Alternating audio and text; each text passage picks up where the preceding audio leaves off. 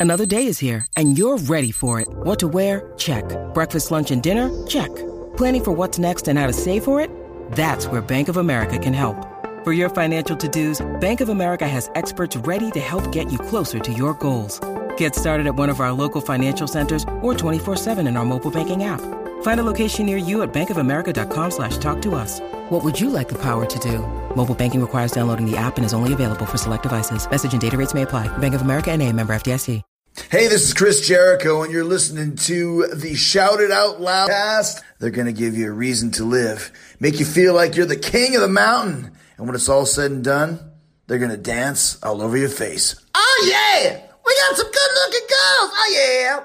If you people want a little bit of rock and roll,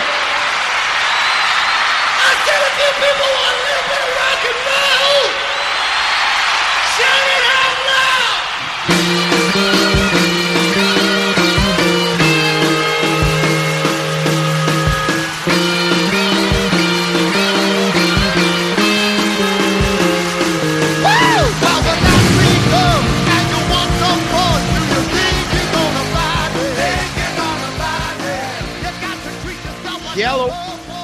What's up there, Kiss? Uh, Tom and Zeus with another episode of Shout It Out Loudcast, episode 55. With we've got this one uh, called author Greg Prato. Tom, how you doing? I'm doing great, Zeus. Uh, hello, everybody. Welcome. And uh, this is going to be a good one. We got a little surprise for you tonight. We're gonna turn the microphone over to. We are uh, happy and excited to welcome renowned author Greg Prato here to talk about his amazing new Kiss book, Take It Off Kiss Truly Unmasked. Greg, welcome. Thank you for joining us. Hey, Tom and Zeus, thanks for having me on. I appreciate it. Awesome. Thank you for coming. We're excited. Um, so, Tom, what's going on in Kiss World? Yeah, so before we start uh, picking Greg's brain here, um, with some Kiss news here, um, we're about a week away from us seeing the Manchester show February 1st, where they kick off uh, the U.S. leg with uh, Mr. David Lee Roth. That's going to be interesting. I'm sure people have a lot of opinions on that. Um, Greg, have you happened to see any of the uh, footage of Mr. Roth on YouTube? Yes, I have to say I'm a huge, huge David Lee Roth fan. Um, huge fan of also Van Halen, of course. Uh, one of the best arena shows I ever saw in my life was not a Van Halen show, but it was David Lee Roth on the Eat 'em and Smile tour with Steve Vai and Billy Sheehan and Gregg Bissonette. That remains probably the top, or at least one of the top arena rock shows I ever saw.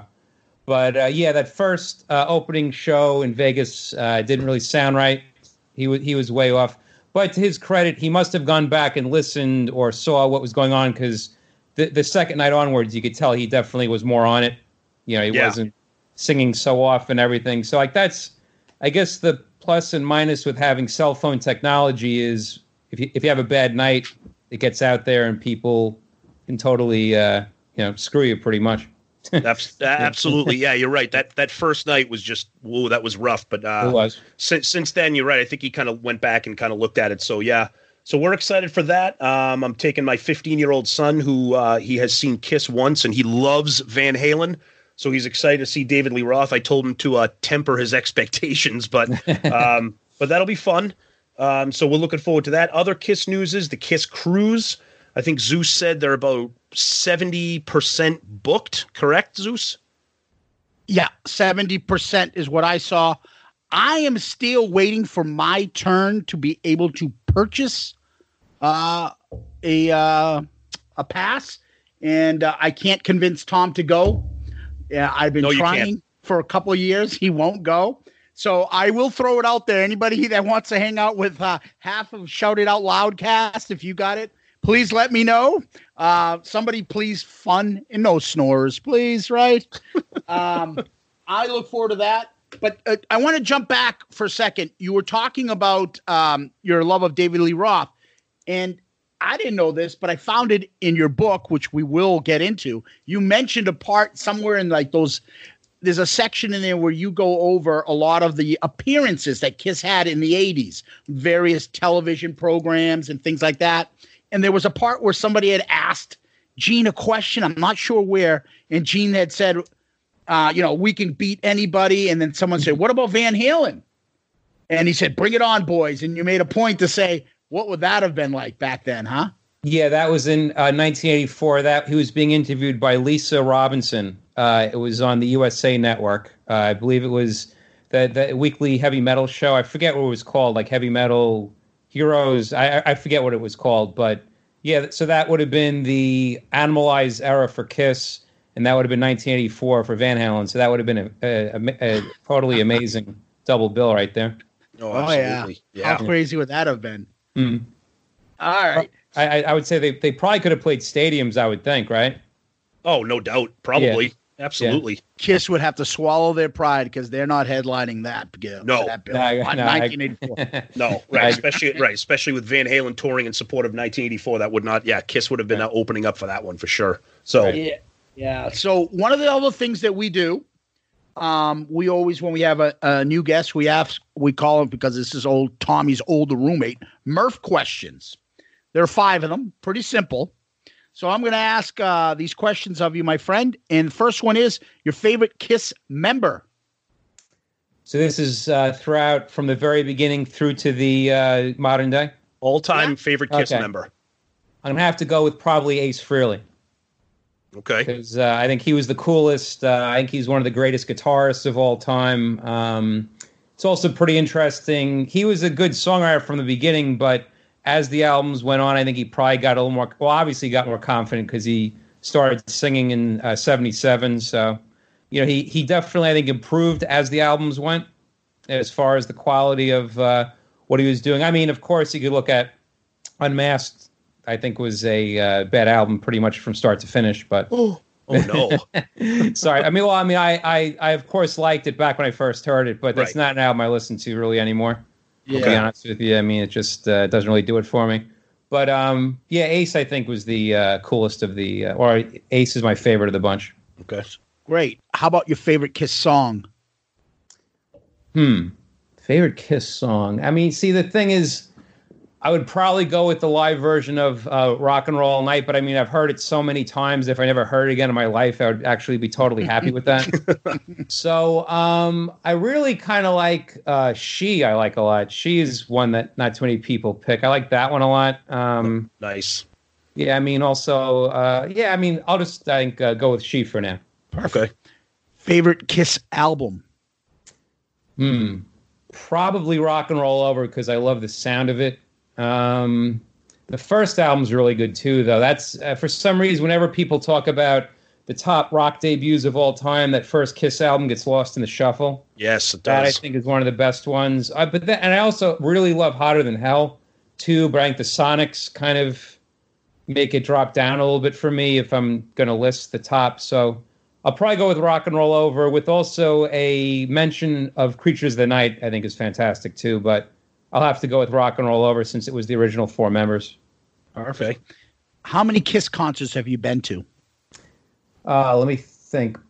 We, hmm, okay, well, the first one I saw them was Dynasty on the Dynasty tour when I was seven years old. That was with uh, Judas Priest opening up at Nassau Coliseum. Wow. Then I saw them on the Crazy Nights tour with Ted Nugent opening. I saw them on the Hot in the Shade tour with Slaughter, and it was not Winger, it was Little Caesar. That's who opened up when I saw them. That's who I had too. Yeah. Yeah. And I, okay. And then um, I, I, I interestingly did not see them on the uh, reunion tour, but I saw them uh, twice on Psycho Circus, uh, another time on the uh, False uh, Farewell tour. Yep. So, that, so that's six. And then I saw them again uh, when they toured with uh, Def Leppard a few years back. Mhm. So I think Yep. that's seven. And I've seen Ace solo uh, probably about five or six times. And uh, yes, that, I, I think I think that's it. Have you seen any of the end of the road shows? No, I've not because um, it's funny. In the '80s, uh, I could totally accept that there were no longer the original four, but I, I'm one of those guys that just kind of finds it hard to swallow seeing someone else dressed up as Ace and Peter. But I mean, Fair But- enough. but but I mean, I I, I don't hold it against people that you know enjoy it because uh, I do hear some. I, I have a lot of friends that have seen them on this last go around, and I've heard nothing but very very positive things about it. But Yep. just for me personally, it's just uh, not for me. Fair enough. Oh, that's cool. Good. You don't stomp around and bitch about it like uh like some uh, some famous uh Kiss fan does all day and make it like a big point to say that you know you, it's not the same, it's not real. But I'm glad you know if it's not for you, that's just it. But it's for some other people, you know. Right. Um, do you have a favorite Kiss memory? Ah, let me think. Kiss memory. Um, well, I know how I first discovered them was uh, going to my bus stop, and I had a friend who was a year older than me who had an older brother, and he brought his Kiss trading cards to the bus stop. Oh yes. So, uh, so that was uh, pretty much my whole entire intro to Kiss. But uh, yeah, but that that's a good one. Also, going to see that um, Dynasty show was a good one. Um, and also for Christmas of 1979, uh, Santa was in a very big Kiss mood because I got uh, Kiss Double Platinum on cassette. I got Kiss Alive 2 on 8 track. And I believe I got the Paul Stanley doll, if I'm not mistaken. Oh, nice. Yeah. So, and, and I may have gotten one or two other Kiss things too, but I, I know that that was a pretty uh, Kiss heavy Christmas for me. Excellent. Isn't it funny? That's that's our wheelhouse too. So me and Tom are both like 46, Mhm. and we always talk about like what were our parents thinking, like Right. getting us into Kiss. And it's like Right. when you when we turned like eight years old, like ah, Kiss is too we're too old for Kiss now. like we we went through that stage where like from five to seven you can remember Kiss in your life, which is Yeah. amazing. How many kids nowadays know about rock, like a hard rock band? Right. I could say, yeah, yeah, my parents got me into uh, Metallica when I was Right. five, right? Right. Yeah. So that's great. Awesome. All right. So thank you for answering those. Uh, Tom, you want to go into our uh, discussion in the book? Want to start us off? Yeah, so so uh, like we said, Greg is a uh, a, a renowned author, uh, primarily music, but he does have a, a history of uh, some sports books too. So, Greg, before we jump into this book specifically, why don't you take a couple minutes just to talk about um, just your background, um, you know, the kind of books that you've written, um, you know, some of your specialty areas, and uh, what, what are some projects that you might be uh, having coming up? Sure. Well, I've been a music fan since I was very young, and I became a writer uh, in the late '90s. And I made, and I was writing for a bunch of uh, websites and magazines, which I uh, still do. I still write for places like Songfacts, and I write for Vintage Guitar Magazine currently, and I also write for uh, the um, Brave Words website as well. Those are just Yep. some of the sites I currently write for. And uh, I've in 2008 I started writing books, and I've been lucky so far. Every single book I've ever done has been a subject that I was a fan of, and that I also wanted to see a book out there, but there was not a book out yet. Or if there was a book, um, I just either hadn't read it, or if I read it, I just wanted to try something a little different, maybe come at it from a um, different angle. So over the years, because I'm a Kiss fan, I did a book called the uh, Eric Carr story that came out about 10 years ago. That was my first Kiss book. And I've done a bunch of other books. Uh, I did a book called Grunge is Dead because I'm also a big fan of Soundgarden and Nirvana and all those bands. And I've read a while back. and I've Also read that. fa- I've read Yep, that book, you. and it's fa- it's fantastic. That's a. I was just going to uh, give you a little props on that. That's a terrific book. Thank you. I appreciate that. And I also did a book. Uh, one of my favorite singer, rock singers of all time was Shannon Hoon from the band Blind Melon. That was my first book called A Devil on One Shoulder. I did that. I did um, a book about Primus, Meat Puppets, King's X. I just did a book with uh, earlier at, in 2019. Uh, a book about Tommy Bolin. Um, yeah, I mean, I, I've been doing a lot of books. And then, like you said, I am a, a big sports fan as well, and my three teams are the Mets, Jets, and Islanders, which are probably the three most torturous teams you could possibly root for. That just when you think they couldn't torture you more, they somehow find a way to kick you in the private parts even even harder, repeatedly over and over again. But I guess when you hit a certain age, you become completely numb to the pain, and then you realize if I've come this close, what am I going to do? I turn back now. So I've done books on them. Nice. Now you, ha- you also have a, you also have a book about um, Soundgarden, which you've said is probably your favorite band. Yeah, well, no, my, my all time favorite band, I'm going to have to go with Queen. And I actually Okay. did a book. Yeah, I- and I Yep. did a book about Queen um, a while back. But yeah, but Soundgarden is uh, my is my second favorite band of all time. Yeah, it's called Dark Black and Blue: The Soundgarden Story. Excellent. Uh, yeah, Soundgarden was I, I, I definitely one of my favorite bands. I saw them probably the most out of any other band. I probably saw them between ten or fifteen times over the years wow. and I just really connected with their music. Uh, they're a band I could listen to. I pretty much from the time I started listening to them in 1989 to now, I haven't stopped listening to them. I haven't gotten sick of them. So yeah, and it was just it, it still definitely affects me uh, that uh, of course Chris Cornell died. Mm-hmm. Very Oh, yeah. very sad and a uh, complete tragedy and waste. I you know absolutely wish he was still here. Yep. And um, and I'd say my third favorite band of all time is ACDC with Bon Scott singing. And it just so happens uh, next month is the 40 year mark of his passing, and I have a book coming out called A Rock and Rollin' Man. Excellent. Oh. Oh, which is, terrific. uh, all, it's comprised of interviews I conducted for the past year with all people talking about what made uh, Bon Scott so unique and such a, uh legend. And I interviewed Phil Anselmo from Pantera. I interviewed Scott Gorham from Thin Lizzy, KK Downing from Judas Priest, Tony Platt, who engineered uh, Highway to Hell and also Back in Black. Also, um, who else did I speak to? Uh, several other. I mean, pretty pretty uh, big, uh, you know, uh, rock people. I, oh, I also interviewed Simon Wright, who played drums in ACDC. Not with not not when Bon Scott was in the band, but in the '80s. But he has some very interesting uh, perspectives, just you know, about talking with Angus and those guys about Bon and some you know, pretty pretty interesting things he heard behind the scene. Excellent. So yeah, Wow. that, that's coming out next month. Now, Awesome. a couple things I want to jump on. Now, you also did something with about on STP. I think Scott Weiland, right? Yes, indeed, I did. Yeah, I uh, yeah, I, I was really upset with his passing. Sadly, me, like I'm sure a lot of people, I, I I wasn't totally surprised by his passing just because of his history with you know drugs and everything. But um, when that uh, book, excuse me, when it when when the news broke that he passed away, someone posted on my Facebook page how much they enjoyed the book I did about Shannon Hoon and would I ever consider doing a book about Scott Weiland. And I thought that was a great idea, but Scott Weiland had already written a book about himself. So what I did is I took it from a different perspective and I interviewed a bunch of people that worked with him or were fans of his work. So I was able to get some pretty cool perspectives. I interviewed like the directors of the Stone Temple Pilots videos, like they're you know really really big videos from Mm-hmm. early on, and I interviewed some of the um, album producers and people that played with him. So yeah, you you get a very human, honest uh, perspective of Scott Weiland in that book.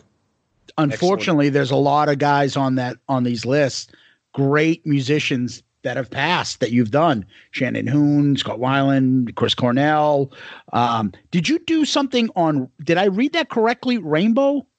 Yes, I did. Is that I the a book- band Rainbow? Yes, I, I did a book you. called called the the the other side of rainbow, which uh, what what it was was there was the documentary that came out a while back that was done by Ritchie Blackmore, and it was just completely one sided. It was just his side of the story, really. I mean, I know they interviewed some people, but they didn't, you know, go after. They didn't speak to like any of the.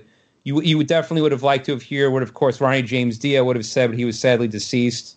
You would have liked to have heard what also Ian Gillan said, but he, I guess, wasn't on good terms with him. And also the people that they did speak to, it was so edited that, you know, I don't think, for instance, Joe Lynn Turner really spoke his mind, and they didn't even speak to uh, Graham Graham Bonnet in that. So, with uh, with that with that book called The Other Side of Rainbow, the reason why I titled it is because I spoke to all the other people that were not part of that documentary, so you get the other side of the story. Great, great. And then the last thing I want to mention is I'm the biggest hockey fan. So you talking about the island?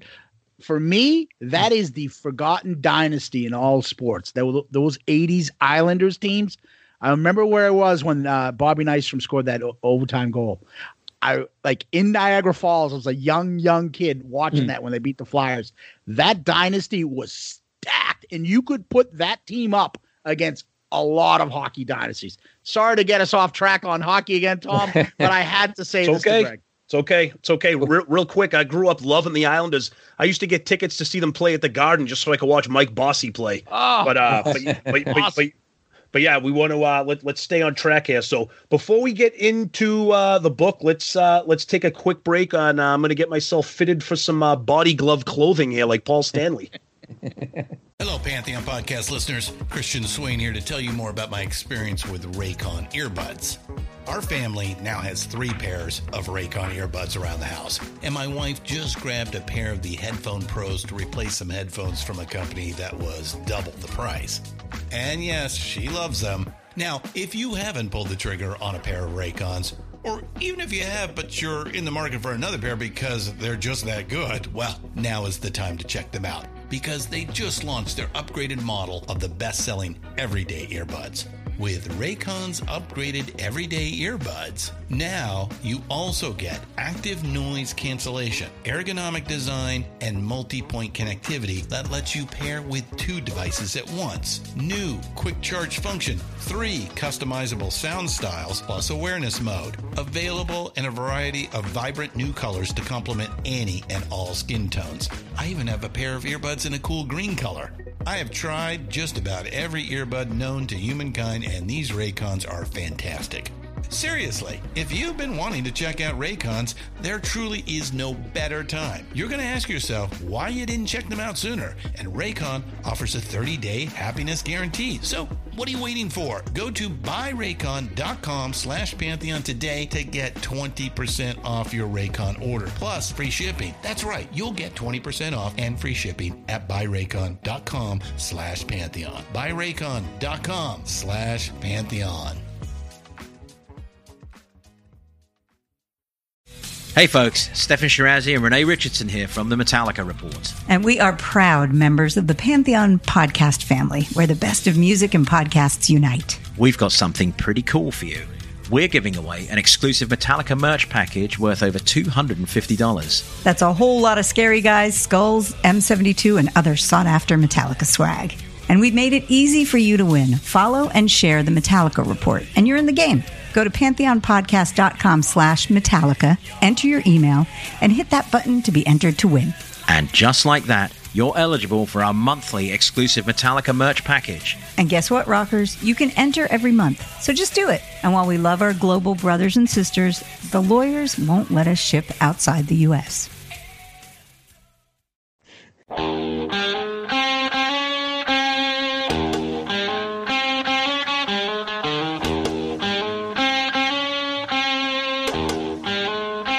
we're back, and I got inspired by Greg's book, so I put a hash mark on the fart chart like uh, Eddie Kramer does. what? Uh, what a story that is! That is so random, but were- isn't that? I was, you know, when he when he told me that, I was so taken aback that usually if someone said that to me and I was expecting it, I would have probably peed my pants with, you know, laughing. But I was just, I think I may even had to repeat what he said just to make sure I heard him say the word fart correctly. Yep. But we're mature here at Shout It Out Loudcast, so you know. Oh yeah. Oh yeah. So why don't we Tom, why don't we go start, ahead. Why don't you start? Yeah, why don't we start from the top? So Greg, talk to us about so this book is fantastic on many levels, but primarily because it covers a topic that no other Kiss book has. And Zeus and I, uh, you probably can see behind his chair a little bit. He's got a mountain of all the Kiss books. We we've read them all, and this is unique. So tell us what prompted you to say I want to do a book about the unmasked, unmake, non-makeup era of Kiss. Right. Well, yeah. Well, this book, and I, I should probably say the title of it. It's "Take It Off, Kiss Truly Unmasked" is, is the Yes. name of the book, and um, it has a forward by Chris Jericho of uh, Fozzy fame, and it also has a afterword by uh, a chap by the name of An- of Andreas Carlsson, who people would probably know. He had a big uh, hand in Paul Stanley's solo album called "Live to Win" a few years back. Yep.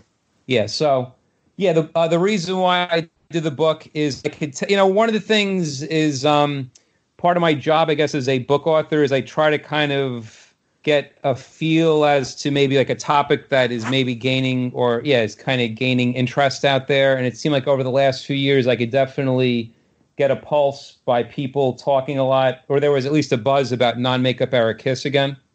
I think that's due to the fact that uh, Bruce Kulick doing those uh, make non-makeup era sets on the uh, Kiss cruises and getting such a, uh uh great feedback.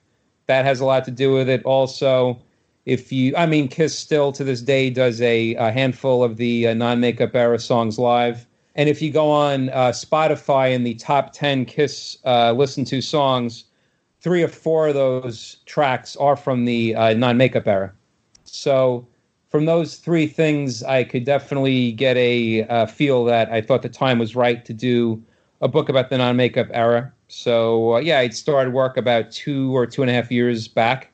And uh, Jawbone Press is a uh, publisher I've worked with in the past. I did a book called Shredders a while back, which was about all the shredding guitarists. And for that book, I actually interviewed both Ace and also Bruce.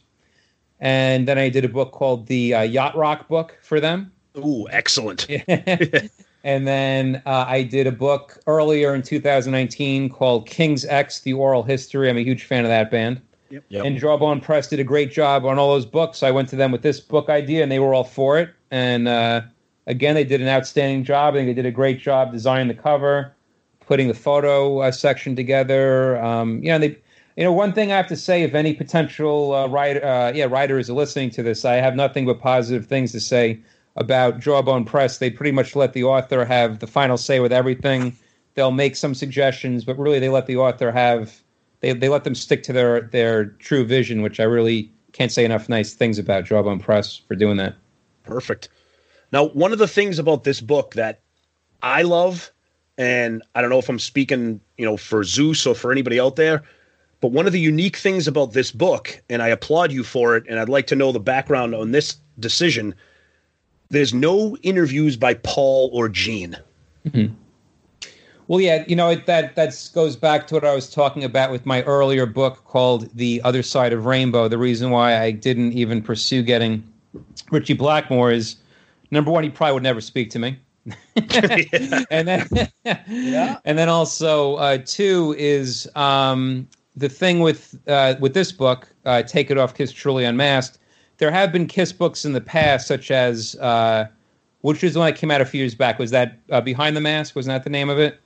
Th- That was uh, that came out a while back. There was another one called Nothing to Lose. Right, exactly, Um, yep. exactly, yeah, exactly, yeah. So those officially released books, um, Gene and Paul really, you know, are th- they're they're the primary voices in those books. Which look, I I, I can totally understand because they've been there since the beginning. So of course, you know, people want to hear what the hell I have to say. I mean, you know, I would definitely want to hear what they have to say primarily too. But that said, you don't hear nearly enough from people like Bruce Kulick. You don't hear nearly enough from Ron Nevison, Toby Wright, the people that toured with them, the people that wrote songs with them. Um, I mean, even like you know Ace, I wanted to hear what also Ace had to say about the uh, non-makeup era. So, yeah, so I, I purposely did not pursue uh, Gene and Paul, so because I just wanted to open the forum, if you will, to uh, people that have not been interviewed at length that would have interesting things to say. And uh, and I'm looking back, I'm I'm definitely glad I did because that's a big compliment I'm getting from a lot of people that they were happy that uh, I let people like Bruce Kulick really finally speak his mind, and and and by doing so, he had a lot of cool, interesting things to say that I never really read anywhere before. Yeah, I I I can't say uh, uh, enough good things about this. Um, I I don't know, like a lot of our listeners, I'm expecting. I got major ADD, so when I'm reading a book, it, it sometimes, although I love the subject, it becomes tortuous for me. Like, oh Jesus, how much? How many more chapters? What? I didn't put this down. I banged this out this week in about three days, and I probably could have banged that out in a day. It is a awesome read. I love how you, you know, the segments are set up. You go chronologically from album to album, and we'll put the asterisk there with the creatures of the night part. But but the sections you have, the people that speak. I, I mean, I've got my notes and we'll go through this, but I can't. I mean, the way this was formatted, excellent. Makes for a fun, easy read. Um, I know once I picked this up, I put I couldn't put it down until I finished. And usually I've got about probably about 10 books that I'm halfway through that I still can't finish. this was awesome. Well, Um, thank you. Thank- I and. I, I, I mean, any Kiss fan uh, needs to have it, um, and they'll see what I mean when they pick it up. They will not be able to put it down. Um, but Tom, do you want to start with maybe go in to by starting with uh, chapters, and we'll just go Yeah, through we'll just- and go some Yeah, we'll, questions. ju- we'll just yeah, we'll just kind of you know, kind of breeze through you know the, the, the this era and just kind of hit some bullet points. So obviously the you know um you know it, it is chronological like Zeus said, and each each album is kind of broken down into um you know which I think is that like Zeus was saying the format of the book is what makes it so easy to read and enjoy is that you know like you start with with you know with lick it up you know um and, and you get into kind of what was going on with the band at that time and you kind of break it down and then at the end of each section you had um uh Curt Gooch talk about like the tours that were associated with, with with each albums. So just kicking it off with like lick it up. Like how did you for each I guess generally speaking not just lick it up. Wh- how, what how did you decide like who was going to be kind of interviewed and discussed with with each album like people involved with the album people who are fans of the album what, what was your thought process there specifically with lick it up i guess we'll start with Yeah, I mean, with with Lick It Up, um, what it was was I just went out when I was going album by album. I was trying to think of someone that either played on the album or wrote a song on the album or produced the album, someone that was directly involved in it. Or I thought it would be interesting to hear maybe from someone that was a fan of that album. So that's pretty much how it goes okay throughout album by album. So for Lick It Up, I have um, Eddie Trunk talking about that, and I also have um, trying to think. Oh, I have also Keith Roth, who's the uh, host of Ozzy's Boneyard and also Hair Nation on Sirius. yep And uh, yeah, they both uh, give their thoughts and also memories on those uh, albums. And I thought that uh, Eddie Trunk had a pretty interesting story about uh, he was working at a, a record store at the time, and uh, I don't know if I should give away the story, but he he was he he he wasn't expecting the Lick It Up album, and he happened to see it, and he was uh, caught off guard. I'll I'll just I'll, I'll just leave it at that. yeah you don't want to give too much away Yeah. but you do have a you know there's a bunch of in each chapter you have some fun different things so you're not only just talking about the track so you'll have somebody talking about the music but you'll have something specific to the band in that era so for instance you have a ton of people here where you, they you know anybody from warren demartini from ratt to joe elliott from def leppard to geddy lee just for in the lick it up section just give their opinions about kiss taking the makeup off quick Right. thought and a quick hit. Like these are things that people would love to. And I'm not going to give it away because I want people to pick up your book. But that's a great section. I loved reading that. Yeah. Thank you. I appreciate that. And you know, Zeus, I, I was going to ask you something quickly before. Now, you said that you uh, enjoyed the book and that you read it in three days. Now, I want you to be honest with this next question I'm going to ask you. Absolutely. How does this book uh, compare to previous Kiss books? Would you say, like, like which one is the best, and how would you compare this book, Kiss Take uh, Take It Off, Kiss Truly Unmasked, to the best Kiss book? Would you say? okay, so you want the truth? Uh, I'm going to put give you the caveat that I'm an attorney. No, I got, no, I got, All right. Well, how about Um, you know? Wait, you know what? Hold on a second. You tell me what you think the best Kiss book is, and I'm going to tell you what I think the best Kiss book is. How about that? All right. All right, so Um, go ahead. I will definitely tell you, and I'm looking at my books right here. The one that stands out to me because, uh, as our listeners know, and Tommy knows, okay, for me, my favorite Kiss book is Peter Criss's because I'm I'm I'm the biggest Peter Criss fan, and as much as he comes across off as whiny, you know, I wanted to hear Peter's side. Right. And so that one drew like my attention the most. Uh, I liked Paul's autobiography. Um, I would. Uh, this is easily top five. It might be my favorite of the non-autobiography books by Kiss members. Um, that's how much I liked it, and I'm not just blowing smoke up your ass. It's just an easier read. It- it- it's it's not too. You hit the bullet points, and it's and you get a lot of information.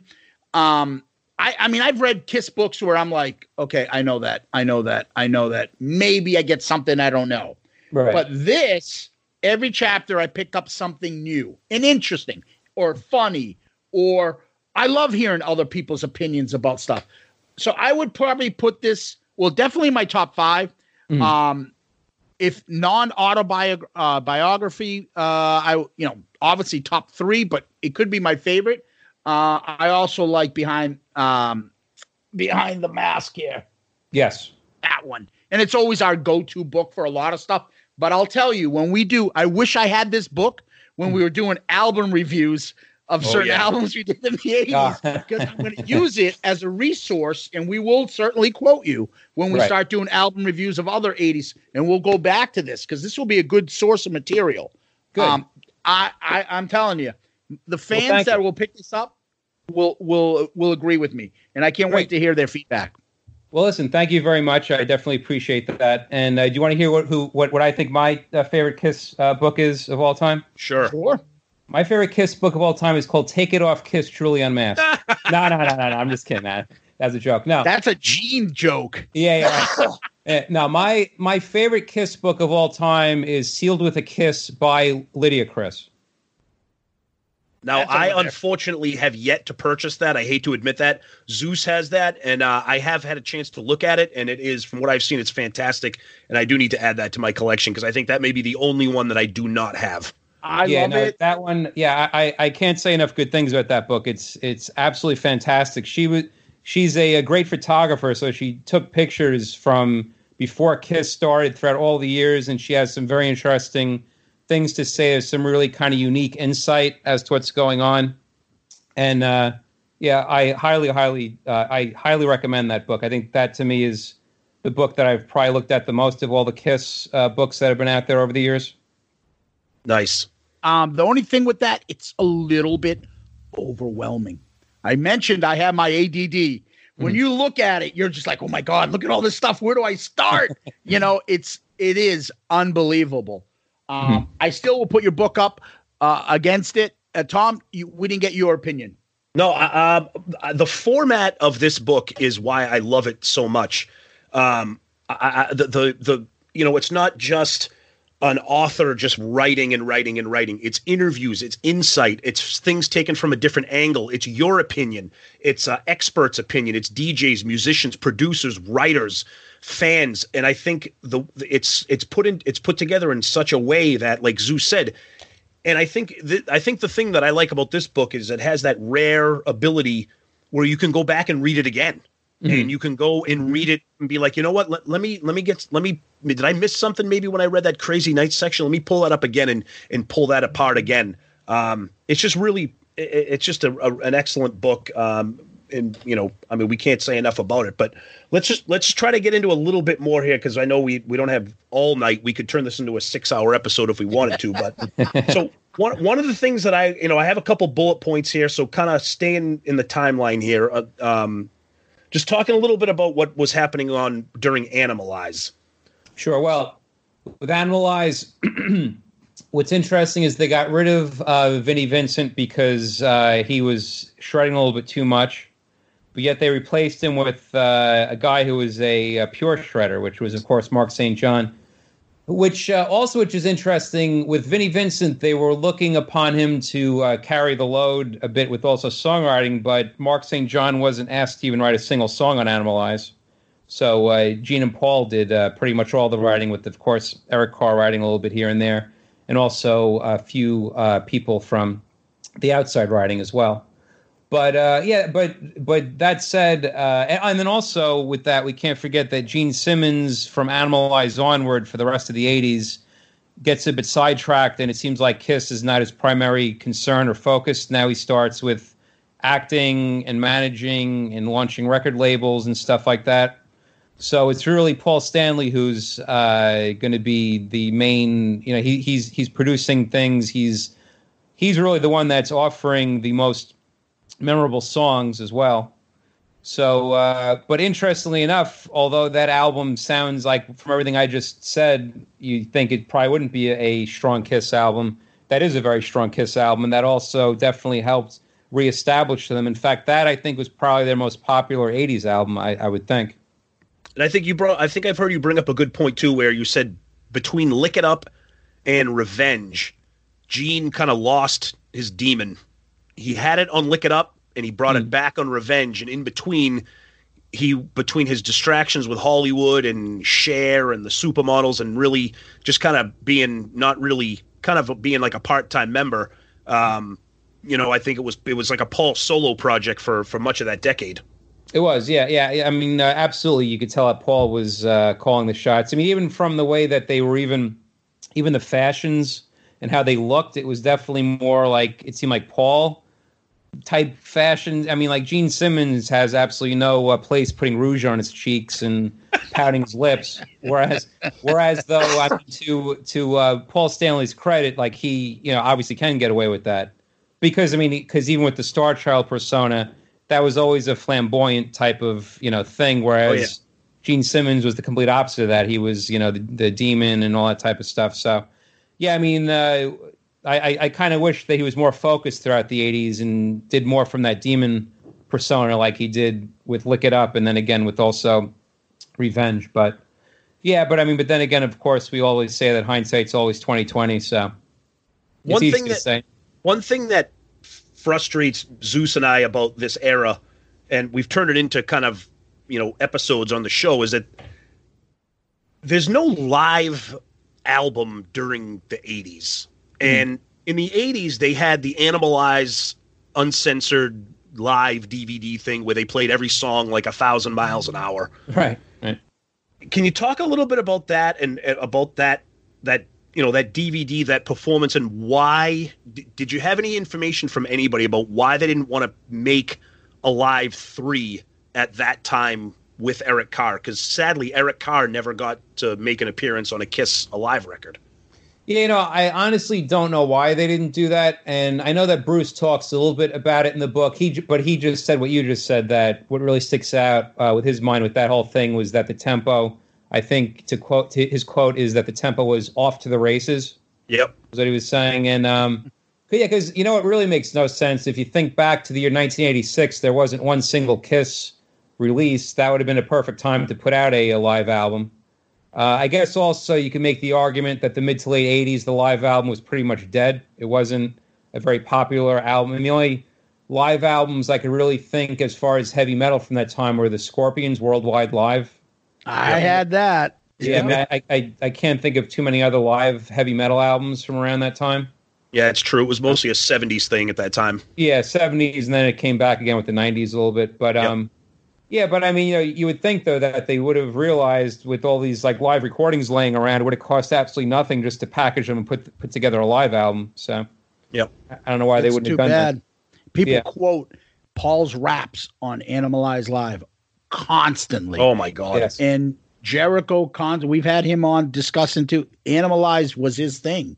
And a lot of people, that was their thing. And I'll be honest with you, and I've talked about it on our show before. That's what got me my second act with Kiss. I went to Detroit to visit my family, and my cousin play, had un, uh, Animalize Live on. I was like, what the hell is this? and it's like Paul in leopard print pants shaking his ass and Right. they're, you know playing uh, fits like a glove and i'm like holy shit they, and i didn't know kiss had you know i thought they disappeared but you wouldn't think like getting reintroduced to kiss seeing that video you'd think kiss was the biggest thing in the world because they didn't like that video didn't make them seem like they were small they made it seem like they were still just as big and Right. god bless them it would have been great to have that on a cd or a cassette at the time to have that going around um Right. but one of the things I wanted to mention is I think I think it was in the Animalize section. You brought up a funny point, and I didn't know this story that Paul didn't know that Thief on the Thief in the Night was, was already uh, on the album that Gene produced, right for Wendy Williams. Correct. Yes. Yeah. Uh, I interviewed. Yeah. Yeah. I, I, I interviewed the uh, the songwriter Mitch Weissman, who is the uh, co-writer of that song, and he also co-wrote uh, a couple of songs on Animalize. He co-wrote uh, "Get All You Can Take" and also "Murder in uh, High Heels." He wrote. Yep. And uh, yeah, he he uh, brought, and I, I never even thought of that, but yeah, he brought up a good point that uh, Paul wasn't very happy when he uh, found out that uh, that song had already been recorded elsewhere. But but yeah, like, uh, Paul's really paying attention to Gene's career, I guess. yeah, right. right. That's funny. Do you want to move on to Asylum, or do you have anything else? Well, no, no. that- I was just going to kind of segueing into Asylum, and what follows is like you've mentioned before, and you, you've talked about it. It's in the book about how in the '70s, you know, Kiss were leading the way. They were the trend setters. Where then the '80s come around, and Kiss is it's reverse. Kiss is the trend followers, and you see that with a with an album like Asylum, which is kind of like their glammy image album. Crazy Nights is their poppy, trying to chase the Bon Jovi, Def Leppard stuff.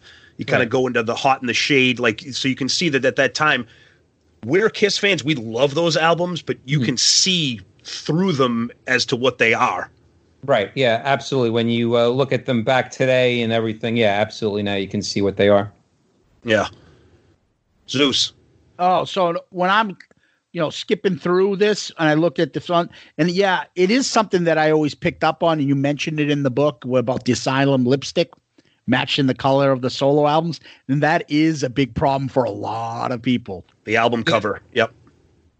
Yeah, that yeah, and then I, and then I mean we're going to be skipping. I, I'm skipping ahead with this next comment, but the whole uh, controversy surrounding the uh, Rise to It video, where supposedly they wanted uh, Bruce and also uh, Eric to uh, wear the uh, makeup. I mean, well, with Eric, I don't know, it would have made sense for them to have him wear his Fox makeup, but there was a rumor circulating that they wanted them to wear Peter and Ace's makeup, which uh, I could understand why uh, Bruce didn't want to do that.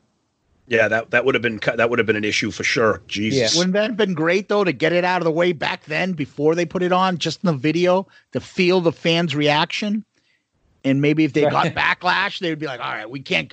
When we do the reunion and uh, you know after Ace and Peter left, all right, we can't put these guys in the makeup. Remember what happened when we tried it on Rise to It? People revolted, and maybe they didn't. You know, Right. Maybe they wouldn't do and it. you know what? I'm you know what? I'm actually going to give you guys a tidbit that I have never said before in any of the um, interviews I've done while talking about this book. Oh boy. One thing that I regret, there is one thing that I wish I remembered to ask in this book, and it was when I was interviewing Bruce Kulick. I should have asked him if he was going to wear makeup, what he would have done, or what he his design, or anything like that. That's something I, I, I wish I thought of at the time. That's probably, you know, I tried to be very thorough with this bloody book, and that's one thing that, of course, there's always one thing that after the book comes out, you're like, oh, I wish I had, you know, I wish I remember that, but I guess you can circle back to it later. wait. Yes. Now, speaking of, well, we but we briefly mentioned the Rise to It video with the makeup, and I remember at that time I was flipping out. I'm like, Kiss with the makeup and the makeup. Now, there was a section in the book that I, you you you know, I don't, obviously we don't want to give too much away because you know we'll, we'll just kind of briefly cover it. But there was something in there about a potential reunion rumor mm-hmm. that was happening around that time. Correct? Yes, I remember. I I'm pretty sure I, the first time I heard it was back then, around '89 or '90. I don't know if like Rip magazine or some magazine leaked a rumor that uh, there was talks or there was plans for uh, Kiss to reunite. What was going to the lineup was going to be Gene, Paul, Ace, and also Eric Carr. They were going to put back on the makeup, and they were going to do a. It would would have been a unmasked through creatures era type reunion of that lineup. Wow. But um, and there's also I know there's there was a book written about Ace Frehley a while back. It wasn't it wasn't Ace's book. It was someone that knew him or something like that wrote one a book or something like that. And he even talks about it in uh, his book. I think that he was like at Ace's house and he claims he overheard a phone conversation that Ace was having with Gene or something like that.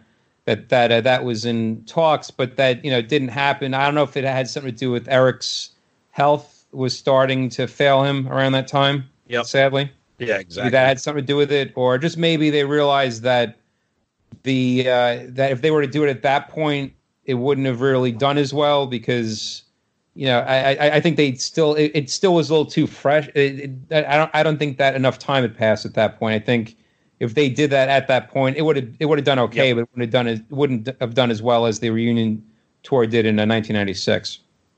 Yep. Yeah. Um, another great part, another story you tell, and I think Brent Fitz talks a few times in the books, gives different, uh, a different, a couple different chapters, but a real good touching story was him talking about meeting his hero at the time, Eric Carr, and being able to come up to him and uh, then talking to the drum tech and then going up to him and Eric just, you know, I don't want to give too much away, but Eric just being Eric Carr. And Right. Yeah. it's a real touching story. I loved hearing it, and uh, and then he ends up playing with Bruce in Union, right? Yeah, yeah, it's, cra- yeah, it's crazy, and, and and then of course he's currently playing in uh, Bruce's solo band as well. Yeah, yeah, and he has a, a few different sections in the book as well. He does. He, he talks about Asylum and he talks about Hot in the Shade. Perfect, Awesome. Tom. Um, yeah, so I wanted to, uh, if you had anything more, Zeus, about those specific things, I just wanted to, before we, you know, lose, run out of time, I just wanted to ask a couple things about revenge, if I can. Okay. Um, so that's my favorite lineup, other than the original, that Revenge lineup. Um, Alive 3, love that album. I think it takes a beating. I think it's tremendously underappreciated. Um, and that album is my favorite non makeup album. Um, you had a couple of interesting comments in there about the title of the album, meaning what was Kiss's intention with that album title? Was it who who would they who talk a little bit about that? Like who were they having? Re- was this revenge on their fans? Revenge on their the people that kind of gave up on them in the eighties? What do you what do you th- what do you think of that? Yeah, see that that's the thing too, which I talk a little bit about in the book. Is um, I was a Kiss fan, you know, throughout the '80s. Uh, but then what's funny is uh, around 1991, 92, I, I was happy to see that like the quote unquote heavy Kiss was back again. But by that point, like I've already discovered, I'm listening to Soundgarden and Faith No More and Ministry and you know Alice in Chains and these bands that are more like authentic.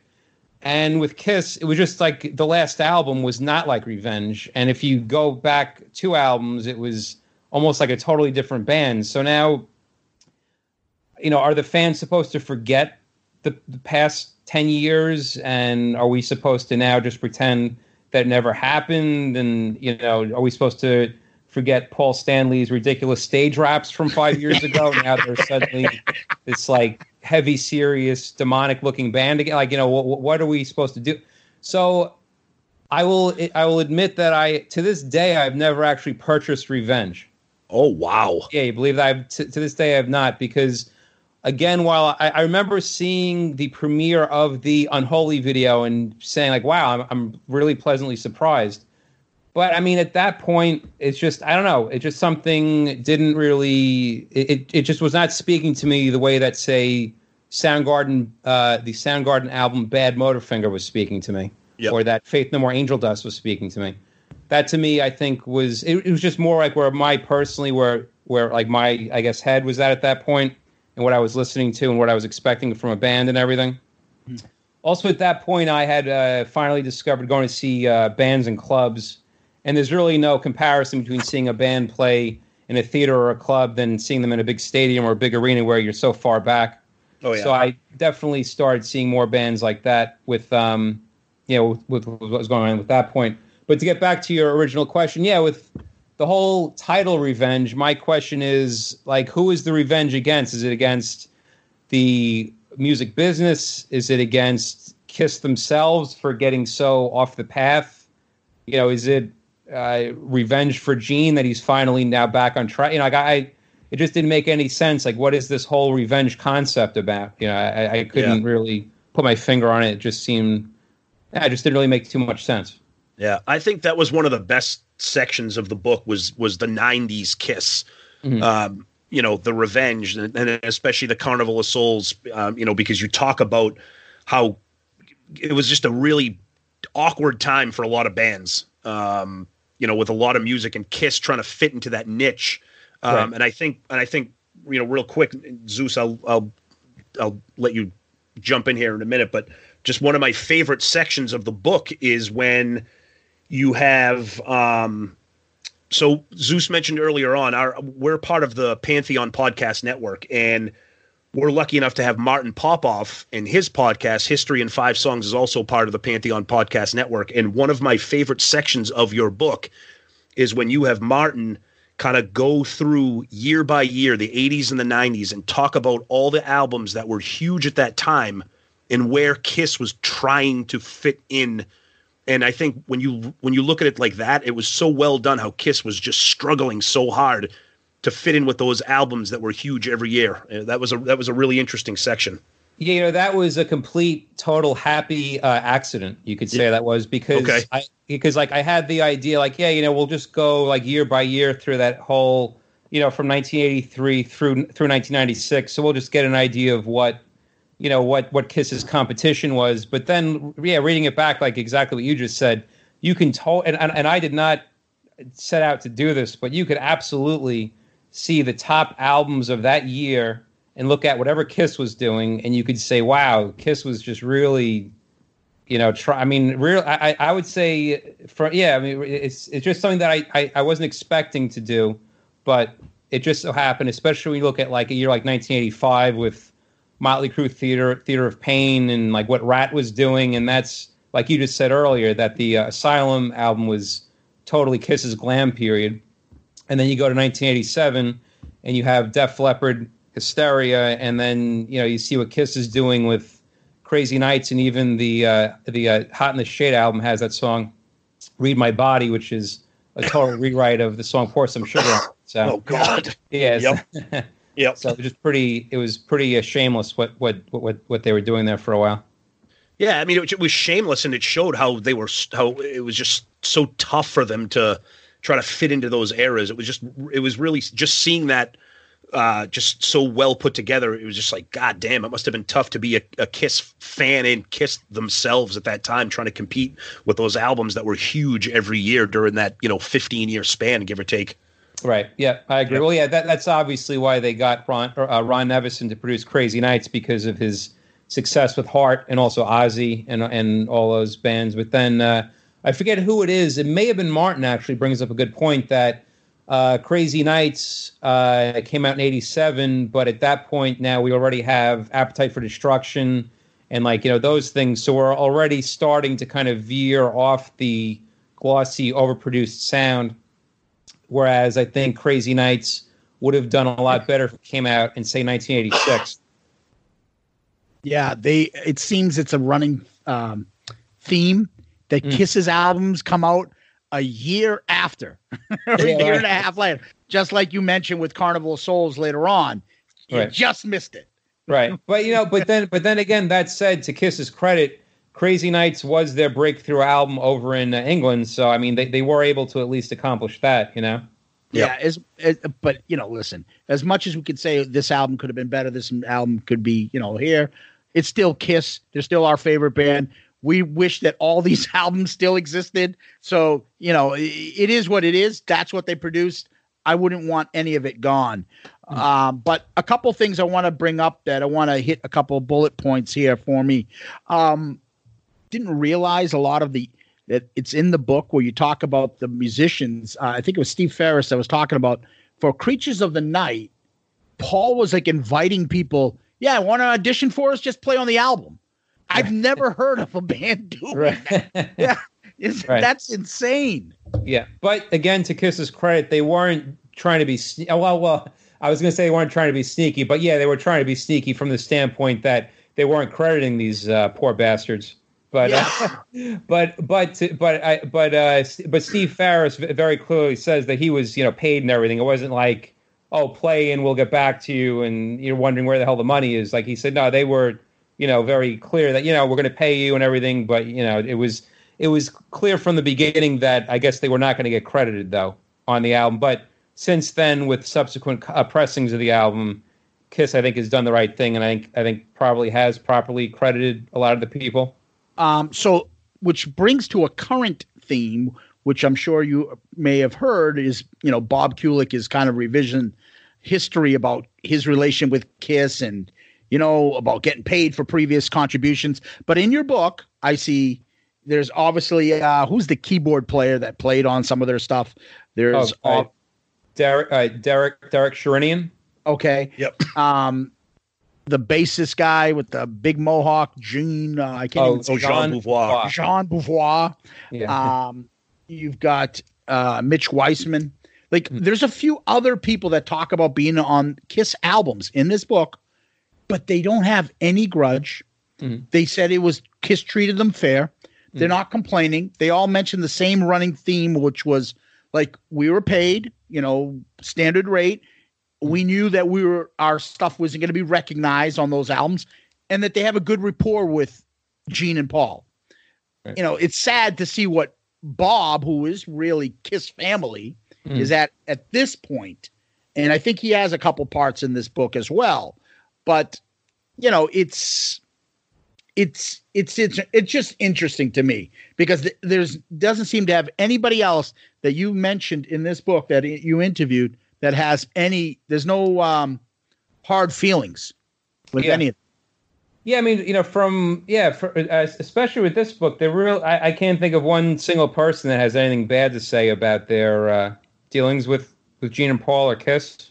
Yeah. They were all pretty, uh, you know, happy, and they all were very uh, grateful to get the to to you know get that opportunity. Even, for instance, Steve uh, Farris, who wasn't really properly credited. Yeah, Steve time. Farris, great. Yep, yep. Yeah, you know, he he even has nothing but positive things to say about them. And he even said, even like you know, after that, after he tried out, he he played on the title track for Creatures of the Night. Yep. And uh, there's actually a, a pretty good story in that that uh, the great Eddie Van Halen came to visit Gene and Paul while they were uh, recording Creatures of the Night, and uh, they played him a little bit of that track. And Eddie Van Halen heard that solo, and he's like, "What are you guys doing? You should just hire that guy. That guy's great." But then, uh, but then Steve talks about why he didn't get the gig, which is uh, kind of funny, and also makes Yeah. you feel feel kind of sad for Steve because it seems like he was very very close to getting the gig, but there was uh, one uh, small thing that happened, which uh, I will have to refrain from saying. Yeah, Yes. exactly. Read Yep. the book. Yep. Read Now- the book. Yep. One of the things Tommy just brought up, you, you talk about Martin Popoff's part in the book. And this is one of the things I said earlier when I said why I love your book. There's different sections besides going chronologically through the albums. So you'll have a section about Bruce talking about all the Kiss guitars, right? And all the players. You'll have a section where uh, you you analyze Gene's great movie career. They're like they're little they're little segments throughout the 80s that you mention. Yep. Um, you know, in it, it just makes it fascinating. Even at the end, you have Eddie Trunk's um, you know, top 20 uh non-makeup songs. I, I I think that's those little things thrown in here and there makes another exciting part of this book. Well, thank you. Yeah, I mean, you know, usually how I preach every, uh, how I approach every single book that I've ever done is, I realize there's going to be people reading this subject that are uh, experts that have read pretty much everything that there is up to this point, and there's also people that are going to be kind of new to the subject or don't really know that much about it going in. So I'm going to try to kind of merge both of things together. I'm going to try to please the people that want the backstory about the subject, but I also want to uh, surprise you with some stuff that hasn't been done to death, kind of. So whether I'm looking at it as a unique a, a unique way of approaching the subject, you know, sometimes I'll do it like that. We talked about that uh, Rainbow book a while back. You know, like with that book, I realized well, we'll speak to the people that were not in that uh, Ritchie Blackmore documentary, and the same with also this book. I figured, well, let's go album by album and let's you know talk about some different things and different topics. And yeah, like for instance, there's a thing about uh, Gene's acting career. There's a list of all the uh, Kiss TV appearances appearances here in the Yes, uh, in, in awesome. the 80s in the in the U.S. Yep. As far as that, and oh, and also there was, and then something to the best of my knowledge, it's never really been talked about that I wanted to include was uh, misogyny in metal Oh, uh, concerning 80s Yeah. Yeah, I, I interviewed uh, uh, Katherine Turman, who's the author of a great book that came out a few years back called uh, La- Louder Than Hell, which is an oral history of the entire heavy metal genre, which is great. one of the uh, greatest. I just had- one of the yeah, greatest and- rock books ever written. Yes, absolutely. Absolutely one of the Yeah. best. and yeah and i was able to speak to her about it you know just saying like just talking what it was like to be a female heavy metal fan going to those shows at that point hearing these songs because uh, some of gene's lyrics in the 80s like the song burn bitch burn or have not aged very well at all. Yeah so yeah, i just figured i would just ask her about that. Yeah and she had some pretty interesting things to talk about as well. So yeah i just wanted to get different viewpoints different you know thing different angles that may haven't been explored before concerning kiss. So yeah i'm pretty happy with the way it turned out. You also mentioned uh, there's a part where Bruce goes through the Kiss videos of Yes. the 80s. Yeah, That's talks about- another fun section. yeah he talks about each promo video including the ones he was not on so he talks about lick it up and all hell's breaking Yep. loose and also heaven's on fire and then yeah and then he also talks about uh, the uh, long form videos as well and he and i have to give him credit he does not pull punches when it comes to the kiss exposed video he uh, definitely speaks his honest mind with what he thought No, about it. which is interesting. I, I put this down as one other last point I wanted to make is that I this is feisty, Bruce. I'm not saying he's disrespectful mm-hmm. to Paul and Gene, but this is about as he makes a few comments in here that I'm like, wow, Bruce. And I don't want to spoil it, but people should look for it. He kind of speaks out about a couple things. One is about Carnival of Souls and he says something Yep. there. And the other one, you know, he, he talks about things about, you know, his involvement in Kiss and maybe some of the videos and some of the interviews and things like that. I, people should take a look at that section. I just, I, it's refreshing because you don't usually get that from Bruce. And again, he wasn't being disrespectful, but he lets his opinion get known. Right. I agree. Yeah. Well, we could continue talking about non-makeup Kiss forever, but um, uh, Greg, where can people find you on social media? Where can they track down this book and all of your other books? Yes. Well, you can find this book and all the other books uh, that I've done. I've done 20 something books, by the way. I'm uh, always Wow. writing. Wow. Okay. You can go on the popular website, Amazon.com. Just do a search Wow, for Greg where's that? Prado. Say that again. You- and you can do a search for Greg Prato, P R A T O, and yeah, you can find this book, the uh, Take It Off, Kiss Truly Unmasked book. You could also find the uh, Eric Carr storybook and all my uh, past books there. And uh, they're always on sale. It seems like uh, somehow uh, Amazon always gets uh, pretty good prices for for the books. Yep. And uh, also, all my books are available through Kindle. Uh, you can get them through a Kindle download thing. And like I said, I also do, I'm constantly doing interviews and write ups for magazines and also uh, websites. And I'm always posting them on my Twitter page, which is uh, twitter.com slash Greg Prato Writer. That's G R E G P R A T O W R I T E R. And yeah, I'm always posting uh, my latest things there. And like I said, uh, this month, I mean, uh, this year, the next book is going to be a book about Bon Scott to uh, Terrific. tie in with, sadly, 40 years since his passing. Yep. Called A Rock and Rollin' Man is the title of that book. Fantastic. Awesome. Well, we Zeus. should definitely have you on when we do. We'll probably review the Eric Carr story, uh, you know, the book as well, and bring you on for that. Great. If Absolutely. you lucky to, if we're lucky enough to have you back, if you know, time permitting for you, because I know you got a lot of stuff coming out, so Right. that's great. Tom, Yeah, so uh, so people can find us. We're all over uh, social media: Twitter, Facebook, Instagram. Um, our podcast can be heard pretty much everywhere. Uh, as mentioned earlier, we're a proud member of that Pantheon podcast um, with the great Martin Popoff, who makes an appearance in this book. Um, you know, iTunes, Google Play, Stitcher, Spotify. We put the audio up on YouTube. Um, all every platform under the sun. Um, we're lucky enough to have Pantheon uh, help us with that. Uh, so yeah, you can find us anywhere. Our email is shoutitoutloudcast at gmail.com. Um, you know, reach out to us, give us some feedback on uh, on this episode, on the book. Let Greg know what you think of the book. Um, I, I can't say it enough. And um, you know, Zeus and I were talking about this before. Um, it really is a a, a terrific uh, Kiss book, Greg. It's something that you should definitely be proud of um, because you have just nailed this era and added in all those extra tidbits. Um, Kiss fans love to consume Kiss information, and um, this book has that in spades. It's it's it's it's excellent. Thank you. I definitely appreciate all the kind words tonight, guys. Yes, thank you so much for taking the time to join us. Um, we had a blast. And uh, Zeus, what do we got? so um, I want to echo Tom's sentiments. Thank you for coming on. We really appreciate it. Um, it's been a blast. I always learn stuff when we have guests, but even today, you know, the stuff that you, you know, talked about and discussed, but there is plenty of stuff we didn't get to. Oh God, yeah. And there is tons of it in the book. So anybody listening, go get the book and tell us about it. Tell us your thoughts because you will I, I guarantee you will come back and be like, thank God you guys talked about this book because this book is something you will not be able to put down. Yep. So now uh, in the end, we always end with famous last words. I think you have a couple uh, unique ones for us today, Greg. Yeah, so the uh, rule is that you have to uh, mention a Kiss lyric pertaining to a topic, right? Correct. Please Okay. go ahead. Well, my topic is going to be the uh, hit book "Take It Off, Kiss Truly Unmasked." okay, so my quote, include, and I'm going to be incorporating uh, Kiss uh, Kiss lyrics into this. Here we go. Oh boy.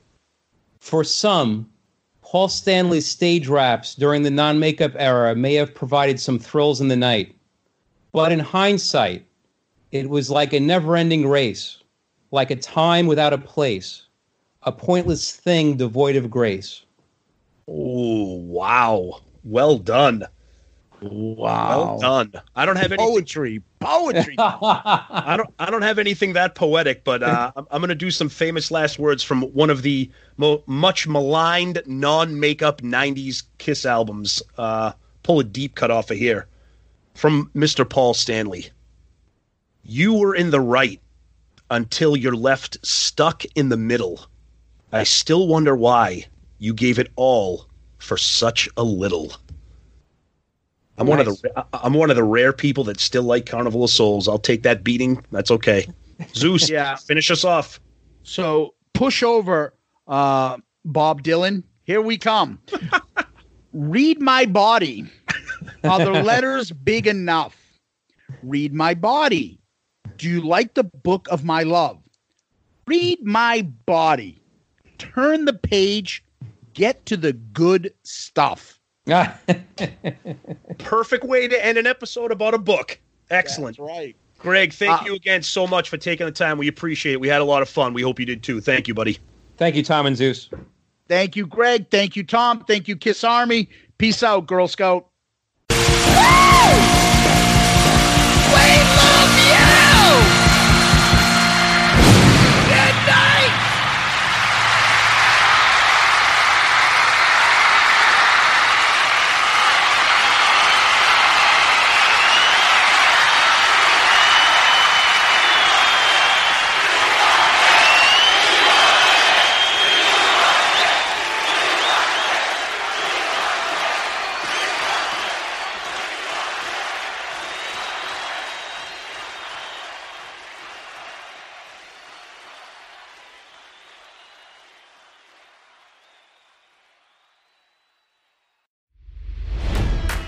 It's NFL draft season, and that means it's time to start thinking about fantasy football.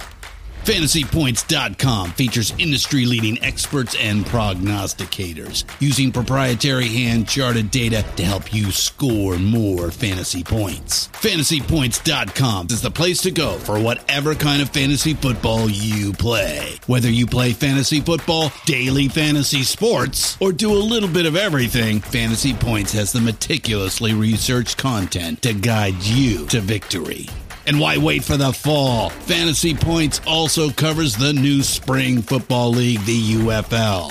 Join the guru, John Hansen, Scott Barrett, Joe Dolan, and other massive names in the fantasy football universe with an exclusive offer. Use code Pantheon for 15% off any fantasy points package, including the all in package, with access to every article, tool, and data nugget that Fantasy Points has to offer.